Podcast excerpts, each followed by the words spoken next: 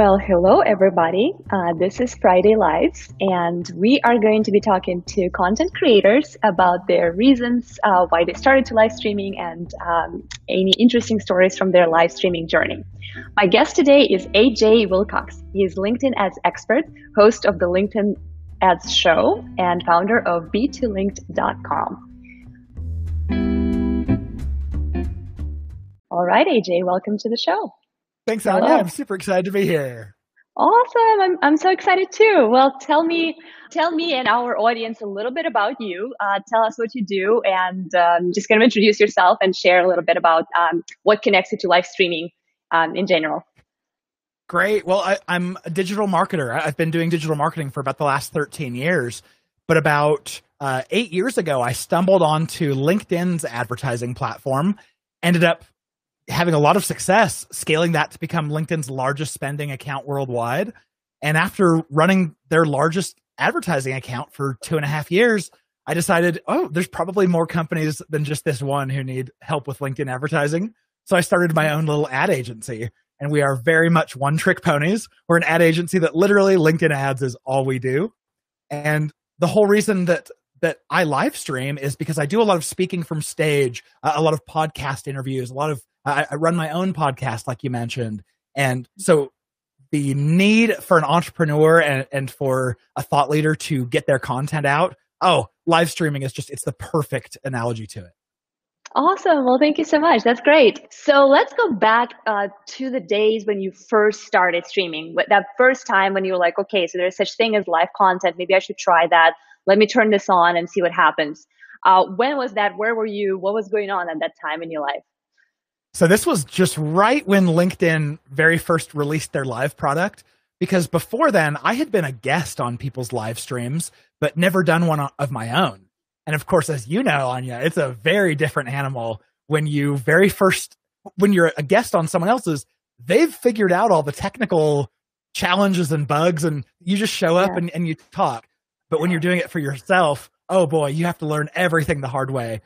And as soon as LinkedIn released their LinkedIn Live, that's when I went, okay, I do a lot with LinkedIn. This is probably my opportunity to learn this. And so a friend and I both got access to LinkedIn Live the same week. And so we decided to get together, and we blocked out the entire afternoon. It was like 5 hours of just time so we could set things up, learn it, and then go live and kind of chat. And what was so funny is, at the time, I mean, this was before Restream was one of the few LinkedIn partners. At the time, the only partners that you had that could use LinkedIn's live streaming only worked with iOS devices, and both of us are Android users. So we spent hours trying to figure out, how do we do this with our phones? We finally found a service that was like, we bought a $90 a month trial to be able to use it.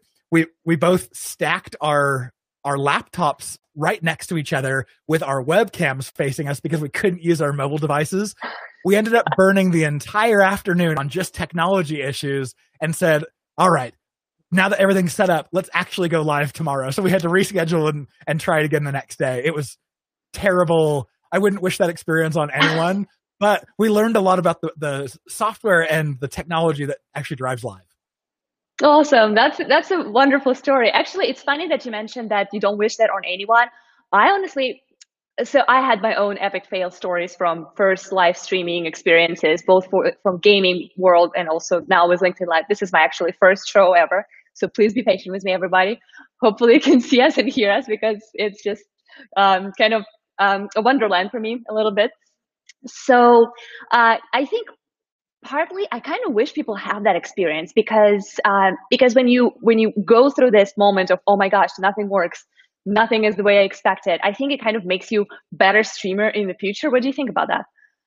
Yeah, I think the first time you go live, you make a lot of mistakes, and all of those mistakes you have to learn. So I think it's better to learn all at once and just crash one live stream then have a problem every single time you go live for the next like six. I agree. I do think we all need to learn, but hopefully luck and technology choices are more on your side. If you're using if you're using Restream for your live streaming, like you probably do if you're watching this right now, then you'll have a lot fewer of the problems than we had. Oh, wow. Thank you so much. That's very nice of you to say. So you shared kind of your start, like how you were starting off as live streaming and what things were going on, obviously wonderful fails that made you stronger and better streamer. So fast forward to today, how does your live streaming journey look today? Like, what is your application for live streaming? You mentioned there's a live show. Maybe there's something else that you can share of how you're using streaming in order to support your personal professional goals. Yeah, I see a lot of people going live on different platforms, and what I've been trying to find out is, you know, because I concentrate just on LinkedIn as a social network, how can I take what other people have perfected on other platforms and bring it to LinkedIn? And I think I decided the best way to do this is with episodic content. If you just go live on LinkedIn, the only people who are going to know about it and see it are the ones who happen to be logged in right at that moment, or those that LinkedIn pushes a push notification to. So you won't see very many people joining your live stream, and it feels kind of like shouting into a dark room with no one in it. Yeah. But just this last week, LinkedIn released LinkedIn Events. And now, as you know, Anya, a live stream can be attached to an event. So now you can put it for a certain date in the future. You can promote the event and get people to want to follow it. You can actually invite people to do it. And then when it goes live, your LinkedIn Live can join it. So with that being said, I think what I want to start doing is an episodic content, same time every week, where people can expect it. They can sign up to be notified, and then we'll gain viewership over time. I think that's probably the best usage. Yeah, I think that's probably the way I would suggest, at least for LinkedIn. Awesome. Yeah, that makes sense. So you mentioned knowing how to live stream on other platforms is very helpful for your LinkedIn Live efforts, right? Like whatever you do on LinkedIn is going to be applicable to what you've done on other platforms. Do you feel that there's any kind of harm into, like, oh, I'm a Twitch streamer, for example, or I'm a YouTuber. I know everything about that, and now this LinkedIn is a completely different creature for me. Do you think there's any kind of benefit from just starting fresh, like, oh, hey, this LinkedIn is my first thing, or is it still beneficial to have some experience with other platforms? Ooh, I think it's really beneficial to have experience with the other platforms. I think it's also really beneficial to go and join the live streams of people who are brand new to live streaming, because they will make so many mistakes, and you'll watch and go, ooh, good, I don't want to do that. One of the big things, this is a mistake I've never made, because I was so annoyed as a viewer when I saw other people do this, was the whole, I'm going to go live and, oh, wow, only 2 or 3 people are here. I'm just going to make stuff up and talk so people have a chance to join. And yeah. I watched this on Facebook quite a bit. And you know, you realize that so many of the views happen from the replay. And if someone goes to replay your live and you're just messing around for 4 minutes because you want to wait for people to join, oh, it's a bad experience, and they'll drop out. So what I've decided to do is every time when I get in, I just immediately get to the point and start dropping knowledge. And you do that at the expense of the people who are joining in as they see it. But certainly the replays are going to be a lot stronger. Yeah, I 100% agree. I actually had a couple of interviews this week with other hosts, and they were mentioning that, yeah, one of the bad things about live streaming that they're seeing is that a lot of times your experience, if you're joining at the very first moment, regardless of how many people are going to show up eventually, is, oh, hey, oh, can you hear me? Is everything okay? Can you see me? Oh, hey, Joe is here. Like that kind of stuff. And while it's fascinating and hilarious for Joe and for you, kind of like making sure that things are good, but I do believe that it is a little bit of a sign that you don't know what you're doing, which, you know, I'm checking in here, like not necessarily a pro live streamer expert, but still, I think it is important to start bringing value and treat this piece of content as something that is going to be potentially watched later, and not only people who are here interacting with you, but also people who didn't see the start or maybe want to see it from the start to finish, because everybody is going to experience this content differently. Speaking of which, so one other question that I had for you is, I guess it is very difficult to start your stream, right? Like it's very difficult to do that first live. And especially when you show up and you don't really see any people, you don't see any messages in chat, and you're kind of like, oh yeah, I'm kind of along here. What would you recommend to people who are experiencing something like that? And of course, it affects their self-esteem. Of course, it affects like the whole concept of live streaming. Oh, this isn't my thing, right? Like I'd rather do and edit something in, and that's going to be perfect. What would be your recommendation for those who are kind of a little bit scared of what the beauty of live streaming can bring into the equation. Well, certainly the people who are watching you on a live stream is proportional to the number of people who follow you, that you're connected to, and the size of your brand. So if you're just barely getting started, set that expectation for yourself that, wow, if I have 500 people who follow my channel, I'm only going to get a few people showing up right now, and that's okay. I need to set a precedent of recording good content.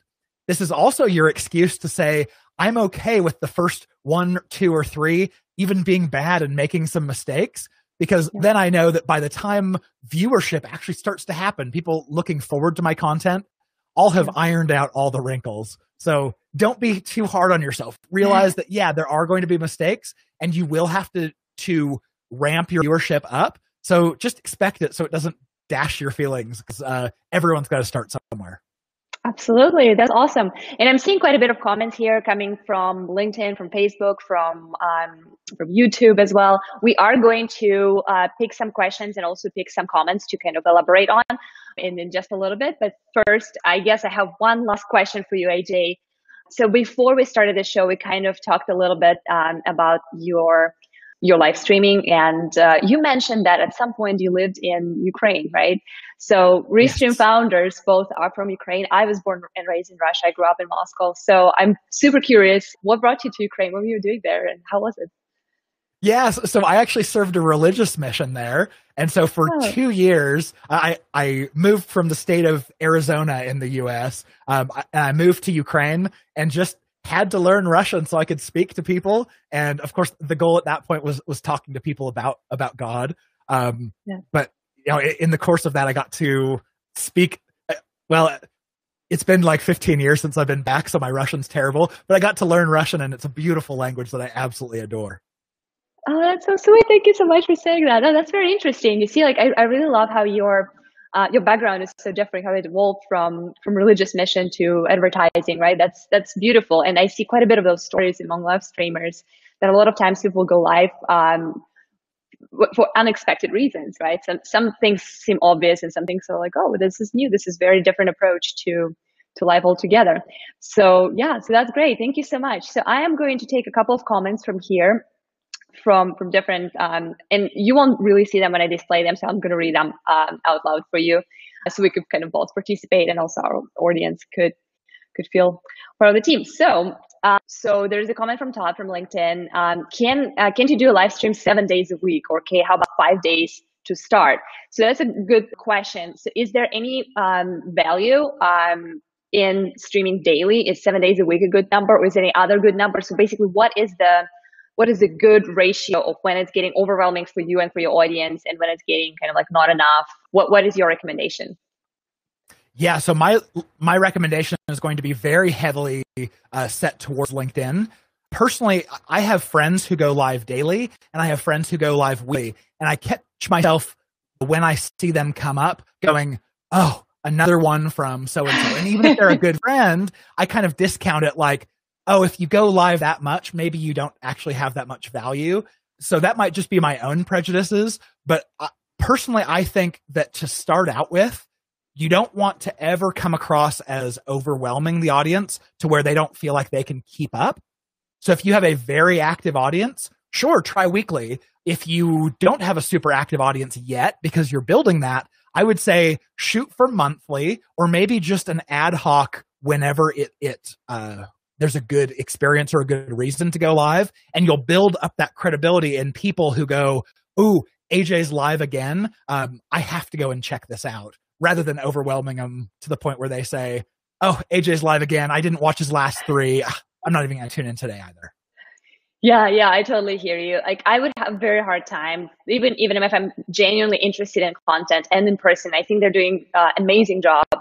I would still have a hard time just physically finding time to join 7 days a week series, right? That's very time consuming. So I do, like, my lives are going to be weekly. So it's going to be once a week, and it's going to be 40 minutes, very kind of like short tune in story sharing, chatting about lives in both senses, right? Lives as live streaming and lives as living, having this great experience. But yeah, I agree with you that it really depends on the audience and what you have to say and what the community is expecting of you. Here's another one. This is from Facebook, and Chantal is saying, to build real audience and to be an authentic, it's really not a problem to test if they hear you. If you treat it as a TV show, that's the biggest mistakes to make on. That's the biggest mistake to make on social. So what do you make of that, AJ? This is an interesting kind of look at that. Like, so the beauty of life is in this authenticity, right? The beauty of it is that we don't have a second chance. And if I messed up, if I mispronounced words like I did right now, you actually, you don't have the replay. You don't have the opportunity to edit it out. So maybe there is something into it. What do you think? Yeah, I actually really agree. Early on when live streaming was a thing on Facebook, I got to watch a few of the live streams from good friends and people I really respected. And one of the biggest mistakes I saw from them early on was, wow, they really are. They're treating this like a TV show. And there just is, I mean, the amount of work and production that goes into a TV show to make sure that every cut is perfect and that there is no waste and that they've scripted it. All of that is work that you just can't do with your live production. And if you try, it's going to look like you're trying too hard. I think the reason why you'd want to join a live, it's the same reason why podcasts from major personalities don't do as well as the podcasts from, I would say, amateurs, is because if you see a giant TV personality, and this is just one more way to hear their voice, there's no reason to tune in. But when someone has a unique viewpoint or a unique value to you, and this is the only way that you get to hear them, then you will, and their podcast blows up. I think it's the same thing with live streaming. Be something different than anyone could get from YouTube, actual videos, or from TV. Be something different and stand out, and that authenticity really should help you gain this viewership and this trust from your audience. Awesome. Yeah, I agree. There are a couple of comments here that are kind of very Restream related. I'm just going to very quickly cover them because I just want to make sure that people understand. David is asking, how does Restream put the chat on the screen like that? So this is Restream Studio. I'm using the new way to use Restream to stream directly from your browser. You can find it at restream.io/studio. And that is the opportunity for you to invite guests, to create some overlays, background, some logos. And we also have the opportunity to take the chats that are coming. We're aggregating them from all different platforms, and I can pick the ones that I want and I can place them on screen so everyone can kind of understand what we're talking about, regardless of which platform they are watching us on. So this is how I do that. And there's another one about restreaming to Instagram. I hear you need an upgrade in order to restream to Instagram, asks Rob. Rob, you actually don't. We actually do not have a direct integration with Instagram. The reason for that is the policy that Instagram has in terms of third-party applications. They really want you to go live only from your phone, directly from their application. However, there is a third-party company, I believe it's called Yellow Duck, that is integrated with Restream, and you can go to Instagram through them. So basically, Restream to Yellow Duck, to Instagram, and Restream to other platforms natively. So that's how you could do it. We are not streaming this to Instagram. This is just Facebook, YouTube, and LinkedIn today. So there is another interesting comment here that is kind of in tune with what you were telling earlier, AJ. So Anthony is saying, I'm new to Restream and I love it. I'm streaming for my church services and it's easy to use. So I'm going to have a different episode and I will have somebody from church, from faith-based organization community. And AJ, maybe you can hook me up with somebody, you know, from your previous life. I would love to get somebody to share that experience in more detail, specifically how to use streaming and multi-streaming for churches and faith-based organizations. It's a very interesting topic. But I guess, AJ, for you, the question would be, when you were part of the community of the organization that you traveled to Ukraine for, did you hear about live streaming for church at all? Or was it a completely new thing back in the days and nobody did that really? Oh, you know, that was so long ago. I think it's probably been 16, 17 years since I served a mission for my church. And, you know, technology is so different today. But I'm so interested, especially by the whole COVID situation, because you know we've had like televised evangelist services and stuff. That's been a thing for a long time on TV. But it wasn't until COVID happened, where people couldn't get together in a congregation, that I think it forced a lot of people to start doing church service over live streaming. And I'm really interested. I want to tune in and hear whoever you bring on because that's really exciting to me. I mean, such a good use case for it right now. And I think it just helps the live streaming platforms, yourself included. Yeah, absolutely. Yeah, it's a very interesting use case and very unexpected, especially when you talk to people who are thinking about live streaming only in concept of marketing, advertising, social media professionals, or gaming. So those are the typical use cases that people can think about. Like, oh yeah, I know people stream games. Oh, I know people use live to promote their products, to do things like podcasts and live shows, like media, social, and stuff like that. But then when you think about it, well, you know, there are fitness trainers who stream, especially now with coronavirus, right? There are churches who stream, there are doctors who stream because they want to share their knowledge and their expertise. And it's just the easiest and the fastest way to do it to reach the most number of people, right? So yeah, so that's definitely interesting stuff. Another Restream question from YouTube. Jay asks, are there any plans for Restream mobile app? Not at the moment, but not that I know of. So mobile streaming is very complex. It's quite an endeavor. So we're not quite working in that direction just yet, but that doesn't mean that we won't in the future. So yeah, thanks for great question. And there's a question from our head of product, actually. Hi, Alex, by the way, thanks for tuning in. He is asking, AJ, when will you come back to Ukraine? And there is a real rocket launching right from that comment. So is there, I love it. Yeah, I know that travel plans right now sound like some kind of surreal thing from the past or something very futuristic. Who knows when we're going to be traveling again? But if there are any... if we imagine that eventually this is going to be available for us, do you have any thoughts of coming back ever and checking it out?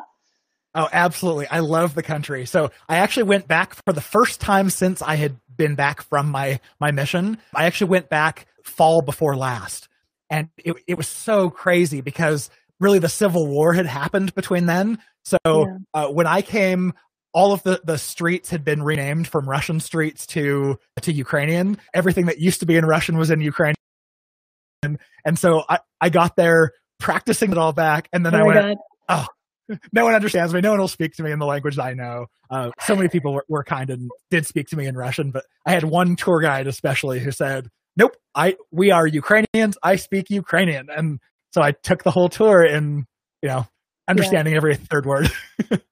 Yeah, I totally hear you. And I respect that. I mean, being, you know, growing up in Russia, of course, Russian is my native language. But whenever I go to Ukraine, I try my best to speak Ukrainian because, first of all, I'm fascinated with it. It's such a beautiful language. And it's when you speak Russian, the differences are so interesting. And like, I listen to this nonsense and like, okay, so that makes sense. Like, we would never say it like that in Russian, but I understand why, like where the root of this word is coming from. And this is beautiful. So I definitely enjoyed that. But our office in Kiev has a lot of great stories about me messing up Ukrainian words to the point when everyone was under the table and being like, no, please don't say that ever again. This is not what it means at all. And like, don't use it in that context. It's just funny or wrong, one of the two.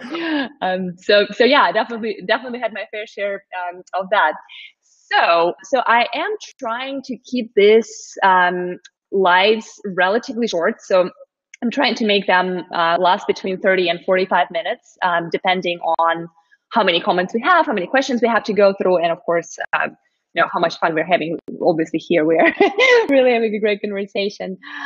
So is there any, so for you, AJ, what would be, if you had to give just one advice for people who are very experienced streamers, who do a lot of content, who produce a lot of lives, but they are still new to LinkedIn, either before, because they were not approved yet, they just got approved, and they're just about like, okay, I'm ready. I have all the things, right? Like I got the gear, I know what I'm doing, I'm ready to start. What would be one thing that you would say, hey, make sure you do this or make sure you don't do this?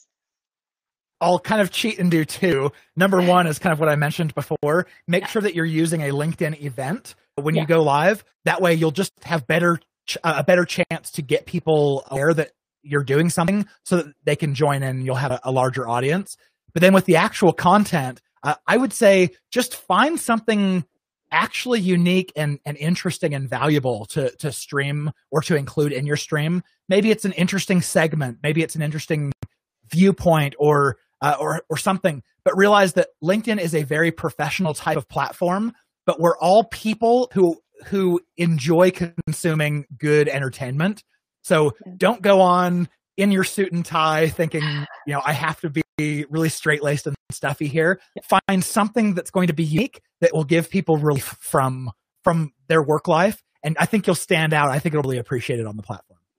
Awesome. Awesome. Speaking of that, actually, that just came up to my mind. It's not a prepared question. Actually, none of those are technically, because this is all very, very kind of like natural flowing type situation. So I was curious, what is your prediction about how quickly LinkedIn Live is going to become very saturated and busy place? You know, like think about, you know, early days of Instagram when it was kind of unique to be on Instagram and to put those pictures. They were so easy to stand out because no one was there. And now, of course, you go and the content is overwhelming. There's so much going on there. So now LinkedIn people who are approved and who are able to go live, they're kind of that special privileged group, right? Like almost like people who already have corona and they don't, you know, they can go places and like travel and go to the bar and now they're fine, that kind of thing. So what is your prediction? Like when is that going to go away? How much time do we have people who are just starting streaming right now and exploring and kind of being early adopters of this opportunity here on LinkedIn before there is a big wave of people of all kinds, of all backgrounds and talents who would just kind of, you know, take over LinkedIn? And what is your prediction? Oh, great question. So I actually had the head of LinkedIn's company pages on my podcast for an interview. And what was so interesting is she told me, and this wasn't actually in the episode, but she kind of told me offline that LinkedIn will always be in beta. It will always be something you have to apply for. So Facebook had a lot of issues when they just made live stream available to everyone. There were some people who streamed some terrible stuff, and it was a reputation management concern for them. Like, oh no, now we have to police this. LinkedIn didn't ever want to be in the news like that. So they said, we're going to make it an application process and that will never end. You will always have to apply for LinkedIn's live platform. And what that does is it keeps it being a little bit exclusive for longer, which means I think it will be a special thing for longer. That being said, as soon as the COVID crisis hit, LinkedIn saw an opportunity and said, oh, so, you know, communication is so important right now for everyone. We need to make our platform more accessible to more people. So it went from like a 4-month approval process to a 1-week approval process. And right now, any one of you who's listening, if you want to apply for LinkedIn Live, you'll probably get approved within a week, as long as you have at least 1,000 followers or connections, and you've done some kind of video before. That's all it takes for them right now to approve you. So maybe with that onslaught of all of these new users, maybe it will kind of dilute the specialness of it. But I don't think so. I think it's probably still going to be special for quite a while longer. Yeah, that makes sense. Of course, LinkedIn has a lot more at stake when it comes to reputation and stuff like that, right? Like I can imagine how difficult it is for people who review those applications to make those decisions, who they want to allow and who they don't want, because mistake is pretty expensive. For their reputation, for the whole community of LinkedIn. Like LinkedIn wants to keep it professional. So that makes a lot of sense. But yet I 100% agree with you that it doesn't need to not be entertaining, because professional doesn't equal, like you said, you know, suit and like talking about serious things with a serious face. So I think it's going to be a very interesting niche to find for streamers who are not necessarily all into like, oh, I can bring you value with the content. Like I know things that are valuable. I'm good at things that you want to be good at. Versus people who are just fun to watch or interesting to interact with or are great with their audience, great with all the things that LinkedIn is or any live streaming has to offer aside from just content itself. So what is your take on that? Do you think LinkedIn entertainers is going to be a thing? I do think so. And I have some data to back this up.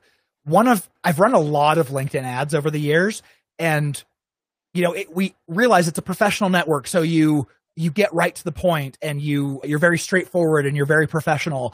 And what we found out very early on is the best performing ad we've ever had was a comic. Like the image itself was part of a comic strip. It wasn't a stock photo. It wasn't someone in a suit and tie. It was a comic. And what we learned is on a network where everyone is trying to be ultra stuffy and professional, the people who stand out and are viewed positively are the ones who don't look like the rest. So don't be afraid to not look like the traditional LinkedIn crowd. You will stand out, and standing out is always good. Yeah, absolutely. Yeah, I love that approach. Yeah, because of course, like if you blend in, it's good to blend in sometimes. But of course, there's a lot of value in doing things differently. And LinkedIn has a very specific and very defined type of community, very defined culture. So it's very easy to be respectful of that, to acknowledge that, and yet take a little twist, right? And take something, things to a slightly different level. Well, let me reintroduce you here one more time real quick before we wrap things up. So my guest today was AJ Wilcox. He is LinkedIn ads expert and host of the LinkedIn ads show and founder of b2linked.com. You can find him on LinkedIn, of course. And if you have any questions about LinkedIn ads, he is the guy to talk to. And I really appreciate you, AJ, coming into this very first episode, to joining us on this very first show. And yeah, hopefully it's not going to be the last one when we see you around. And thank you so very much. Have a wonderful weekend. Thanks so much for having me on here. Огромное спасибо. Oh, wow. That's so good. That was so good. You almost have no accent. That's perfect. Oh, that's the first time I've ever heard that. Well, for this little sampling, it was very good. So keep doing that if you want to sound legit. Beautiful. That is awesome. Thank you, AJ. I'm gonna let you go now, and I'm just gonna say a couple more thanks to our community for the future episodes. Thank you so much. Bye. Have a great weekend, everyone. All right, let me take care of this. All right, so this was our first show, our first episode. That was very interesting. Just to remind you one more time, if you missed the beginning of the show, the idea of Friday Lives is we are trying to talk to different content creators from different backgrounds and asking them to share the stories of their lives, right? How did they start live streaming? What were the challenges and difficulties that they faced? What were the revelations and aha moments that they realized while learning how to live stream and while becoming successful in that? We're going to talk to people from gamers to church pastors to fitness trainers, marketers, politicians. That is the idea, to show you how diverse the live streaming world is and how diverse is our community. My name is Anya. If you have any questions about the show, if you have any ideas or any comments for me, I'm happy to hear your feedback in comments or in direct message. Well, thank you very much, everybody, again for joining us today. And you have a wonderful rest of your Friday. Hopefully a very happy and enjoyable weekend. Bye.